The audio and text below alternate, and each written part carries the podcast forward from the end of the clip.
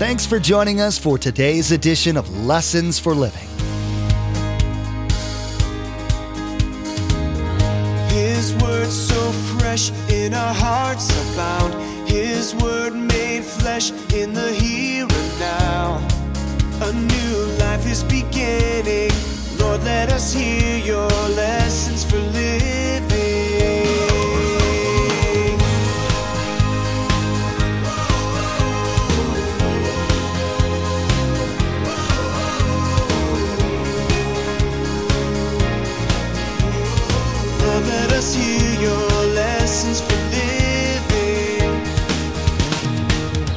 In this fellowship, there's no pastor or elder that could be called great. Now, my wife might call me that, but none of us are great. You see, the great pastor and shepherd of this flock, he's in high places. It's the Lord Jesus Christ. I'm not the shepherd of this body, I'm the under shepherd. And the other pastors serve along with me. Jesus is the only one the Bible could be called the great high priest. You know, you've heard about pastors who abused their position for money or fame or sex. While this is a tragedy for the pastor and his family, the worst part is the black eye given to the church and to Jesus. When these kinds of things happen, it gives the people that hate God and Jesus a chance to mock them more.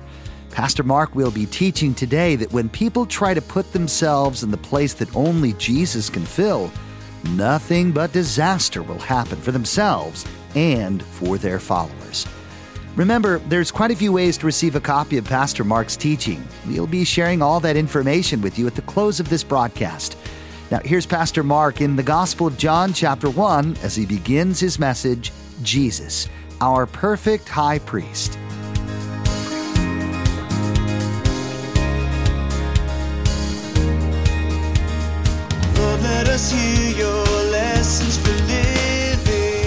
This afternoon, Pastor Carl called me from Calvary Chapel, Sarasota. As you know, he's my accountability partner. He says, I just got to tell you what's happening. He was telling me last week he's teaching a series on spiritual warfare, and he says, Man, the whole church is going through spiritual warfare. And he said, I got up Sunday in the service, and as I was teaching, the sound system went out, the PowerPoint went out. It's never happened before. The second service, the internet went out. That goes out to have their message. And he called me and just asked me to pray for him. I said, man, I, I, I don't want your virus over here. Why'd you even call me? I'm not teaching on spiritual warfare. So I come in the service, somebody comes to me and says to me, the whole PowerPoint system's down. Chris is up there trying to get it working. I'm going, I'm calling him tomorrow morning and say, don't you ever call me again when you're in trouble, man. Hallelujah. Well, it was good because as his people, you know, as they see that, spiritual warfare is real, isn't it? Amen. We're going to be starting in Hebrews chapter 4, but as you're going there, I also want you to flip quickly to John chapter 1. And we are relating the whole book of Hebrews, as you know, is about this term, Jesus is better. Jesus is better. And as we go through it, you remember we've talked about many of the different areas where Jesus is better. Have you ever heard the term, I have a friend in a high place? Somebody use that like a threat to you. Well, I got friends in a high place. You watch. You watch. Well, I want you to see as we go through the priest that we have a, we have a friend in a high place. In John chapter 1, let's take a look. In the beginning was the Word, and the Word was with God, and the Word was God. He was with God in the beginning. You see, Christ was always with God. Christ has no beginning. Before the creation of the world, He existed from eternity, just like God, because He is God. He was divine. We know that from the Trinity, had exactly the same nature. Well, how did He get to earth? Why did He come to earth? Why is this whole book of Hebrews about Jesus is better? And we've been talking about Jesus better than Moses. Well, if you scoot right over to verse 14, that same chapter, you'll understand. The Word, Jesus, became flesh. He put on humanity. Can you imagine somebody that's always existed had to leave heaven? He was never created. He was always existent with God. He was God. But it says in verse 14, the word became flesh and made his dwelling among us. John writes, we have seen his glory, the glory of the one and only who came from the Father full of grace and truth. Remember that as you flip over now to the book of Hebrews chapter 4 verse 14. This is where we pick up.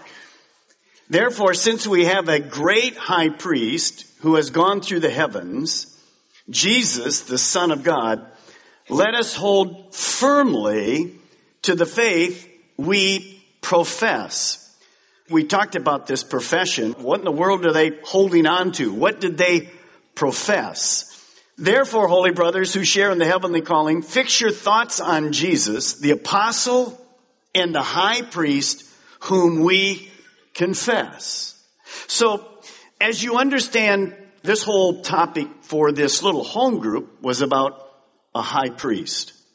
The priest that the Jewish people were used to that would offer their sacrifices. So keep your finger there and flip back to the book quickly of Exodus, second book of the Bible, Exodus chapter 28. Let me just remind you a little bit of the Jewish history. Obviously, when we went through the book of Exodus, we did this in depth. We're going to be in Exodus 28 and then going to scoot right quickly over to Exodus 29. Exodus 28 verse 41. After you put these clothes on your brother Aaron and his sons and ordain them, consecrate them so that they may serve me as priests. So this little home group, probably in Italy, maybe even in Rome, before their conversion to Christianity, like all Jews, the high priest had been their highest religious authority. The priesthood began with, as you remember, Aaron. Just read this, Moses' brothers. Now turn to Exodus 29. Let's just get a little picture of what was happening in those days. Go down down to verse 38.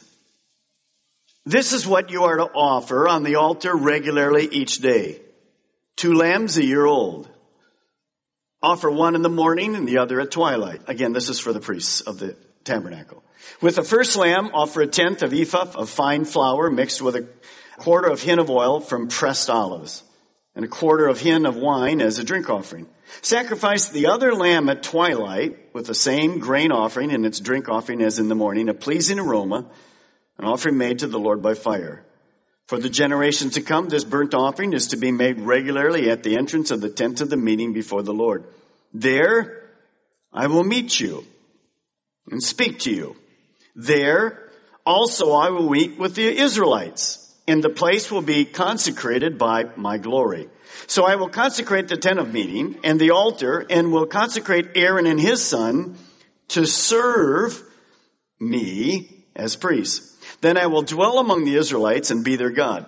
They will know that I am the Lord their God who brought them out of Egypt so that I might dwell among them. I am the Lord their God. Remember, man couldn't ever approach God by himself. It's impossible. And actually today we don't approach God the Father by ourselves. We also go through a mediator, which is Jesus Christ, his son. God, but not God the Father. Now, remember, we don't have time, but on the Holies of Holies, once a year, this was a special time. And you can do some more study if you went for homework, Leviticus 16, kind of study it as you go through this chapter again. But what was the role of the priest? Two major keys for us just to remind ourselves. A priest represented God to the people. And a priest represented the people before God. So the priest was this bridge between God and people. And here was the problem that the writer to Hebrew is addressing. This little home group are saying, we've moved to Christianity. Who represents us to God now? Where's the priest? What do we do? What's the issue here? And so the writer is going to try to show them, Well, here's how you have access to God. Here's how it works. Here's the person that's going to represent you to God. So the writer says, you can still have this incredibly intimate relationship, but more than you ever imagined. Remember, their high priest, as we're going to see, is really in high places. He's in heaven. And so he's trying to encourage them basically to say, early on in these early chapters, we heard this. Jesus is better than the prophets. Jesus is better than an angel, any angel. Jesus is better than Moses. And now he's going to be better than any high priest, even Aaron, who was the first one. So back to Hebrews chapter 4. Look at verse 14 again and 15. Therefore, since we have a great high priest who has gone through the heavens, Jesus, the Son of God, let us hold firmly to the faith we possess. For we do not have a high priest who is unable to sympathize with our weaknesses. But we have one who has been tempted in every way, just as we are, yet without sin. Let me give you some of the differences. Number one, Jesus is the only great high priest. In this fellowship, we have elders, slash apostles slash pastors. All the same word. We're here. We're ministers. We're pastors. In this fellowship, there's no pastor or elder that could be called great. Now, my wife might call me that, but none of us are great. You see, the great pastor and shepherd of this flock, he's in high places. It's the Lord Jesus Christ. I'm not the shepherd of this body. I'm the under shepherd. And the other pastors serve along with me. Jesus is the only one the Bible could be called the great high priest. Second, Jesus is in heaven. You'll see later that's significant because Jesus operates from a viewpoint unlike any other priest ever on earth. Jesus is at the right hand of the Father. The high priest would offer a yearly sacrifice, this Day of Atonement, in the temple. And it was kind of a picture, the temple of heaven. But when Jesus rose from the dead and went back to heaven, the model is closed. It's the real picture. That's where the high priest is, Jesus. Three, notice, look at verse 14. Jesus, the Son of God. The only Son of God, it says in John 3.16. He was always with the Father, but the relationship was Father and Son. So Jesus is the Son of God. No priest could ever say he was the Son of God. Impossible to do that. That's the deity again of Jesus. God the Father, God the Son, and God the Holy Spirit. One that separates really Jesus from any other as far as the east is from the west is the fourth one. Jesus is sinless. Notice Leviticus, it kind of reminds us, and I'll have more to say about this later, probably even remind you of it again, but I think it's very important. This is the high priest in Leviticus 16. Notice, from the Israelite community, the high priest, he is to take two male goats for a sin offering and a ram for a burnt offering. Aaron is to offer the bull for his own sin offering to make atonement for himself in his household. See, before Aaron, the high priest, could go in and offer the sacrifices for the people, what did he have to do? He had to get rid of the sin in his own life. He had to go in and make a sacrifice. And later you're going to see that's what should keep all of us humble. Because everybody in this room is equal. But one is not. Jesus was sinless. He never had to offer any kind of sacrifice because obviously he was sinless. Every human priest could do nothing except ask God to take his sin away. Jesus died, finished all of that. Number five, Jesus can relate to our temptations. If you go through the Gospels, you get to see that Jesus experienced temptation in every area of life just like you and I do. Consequently, he can sympathize. That word in the original means feel, kind of suffer along with us when we experience temptation, and especially when we give in to temptation and head down a wrong path. Jesus can sympathize with us. Remember, Peter was always putting his foot in his mouth. And Jesus would say to Peter many times, Peter, the enemy's out to destroy you, but I'm praying for you. He knew, he knew, because he'd been tempted by the same Satan. He knew what was taking place. He can sympathize with us. Psalm 113 says this, as a father has compassion on his children, so the Lord has compassion on those who fear him, for he knows how we are formed. He remembers that we are dust. When I officiate at the funeral tomorrow, one of the things a pastor frequently does at the end of a service is dust to dust and ashes to ashes. What does that scripture mean that God knows we're dust? Well, He knows that we still have within us, we have a godly nature, but what other kind of nature do we have in us? We have a sinful nature. Anybody aware of that? A couple of you? Okay. Hopefully all of you are. So, what does it mean then to be saved? How can I have a sinful nature? Well, salvation is really a, a three-pronged process. In 2 Corinthians, Paul makes this incredible statement, and it's 2 Corinthians 13, 11. Finally, brothers, uh, goodbye. And then he goes, aim for perfection. It sounds like Mr. Monk, doesn't he? The perfectionist. Aim for perfection. What does that mean? Well, that's what I'm supposed to do. I'm to aim to perfection. Anyone here hit it yet? Anyone even come close to it yet? No. Put your hand up and you haven't come close to it. Not a chance. So the first event of salvation is justified. Just as if I never sinned. We've been saved. If you want to write it behind that, the penalty of sin is paid. When I get saved, the penalty is what? Death. No, I've passed from death into life. And so that's a done deal. It's finished. What step do I move into? And this is why you hear me all the time say to you, salvation is not an event. It's a lifestyle.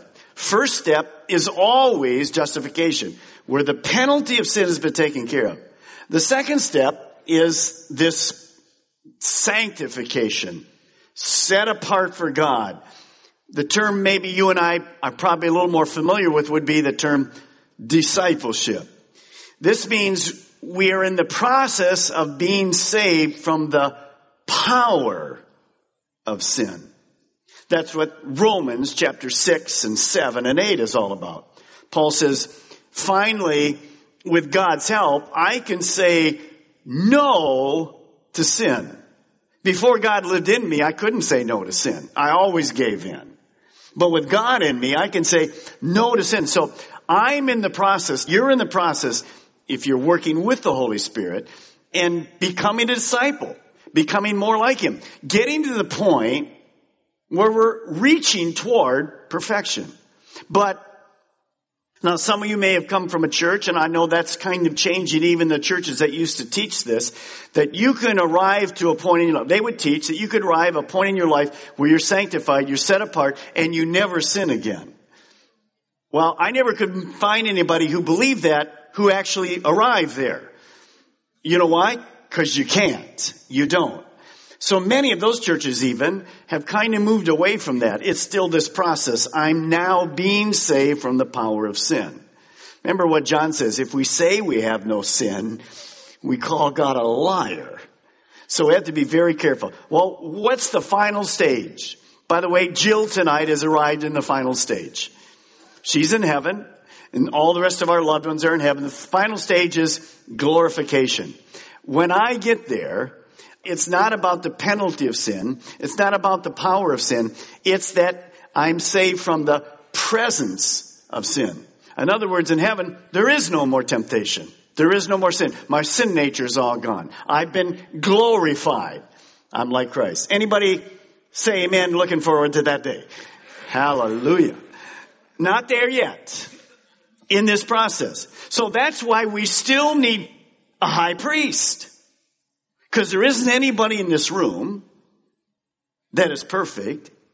I sin. You sin. If I can't approach God directly, what do I do? Well, He provided an intermediary, Jesus, at the right hand of the Father. By the way, this is what the verse looks like that tells us when perfection will arise. 1 John 3 2. Dear friends, we are already God's children. That's who and you and I are.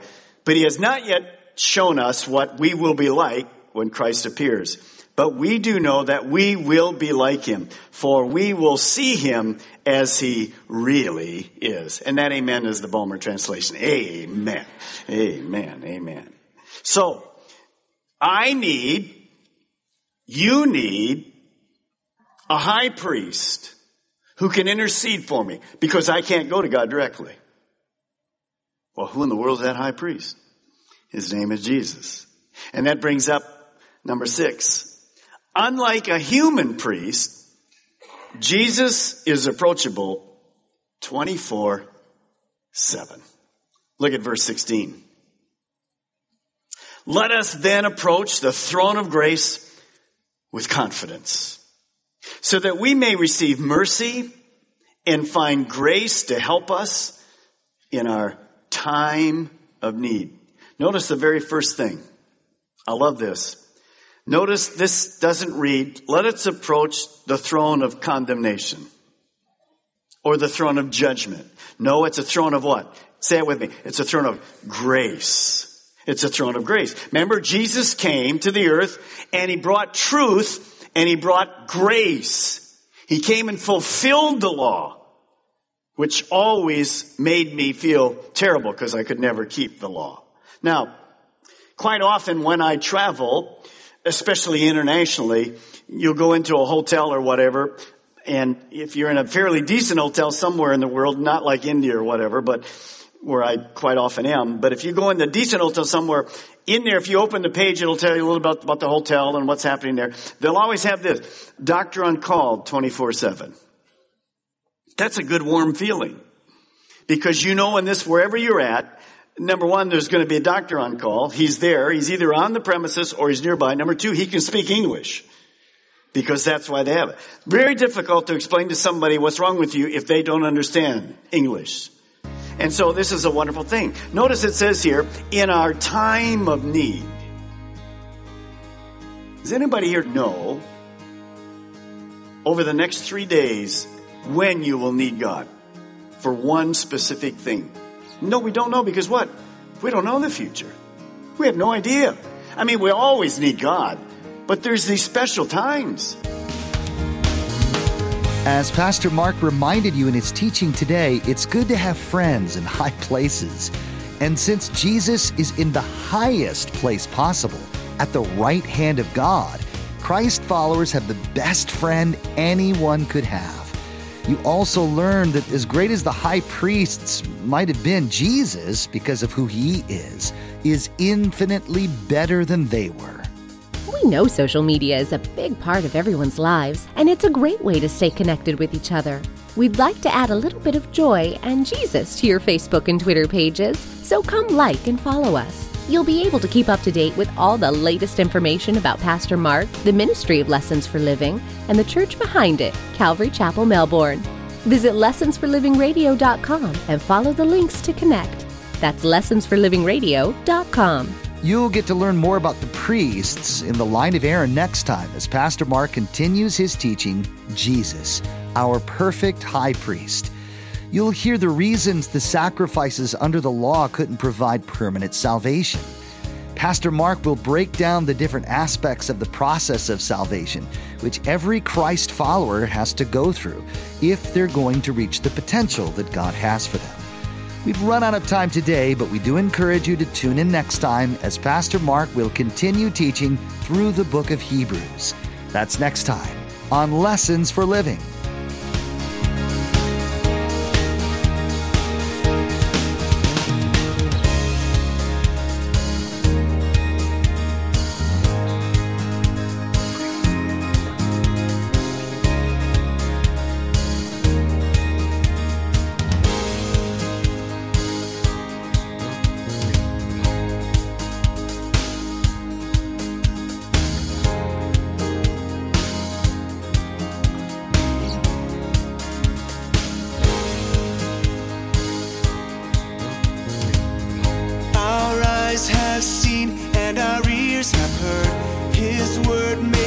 In a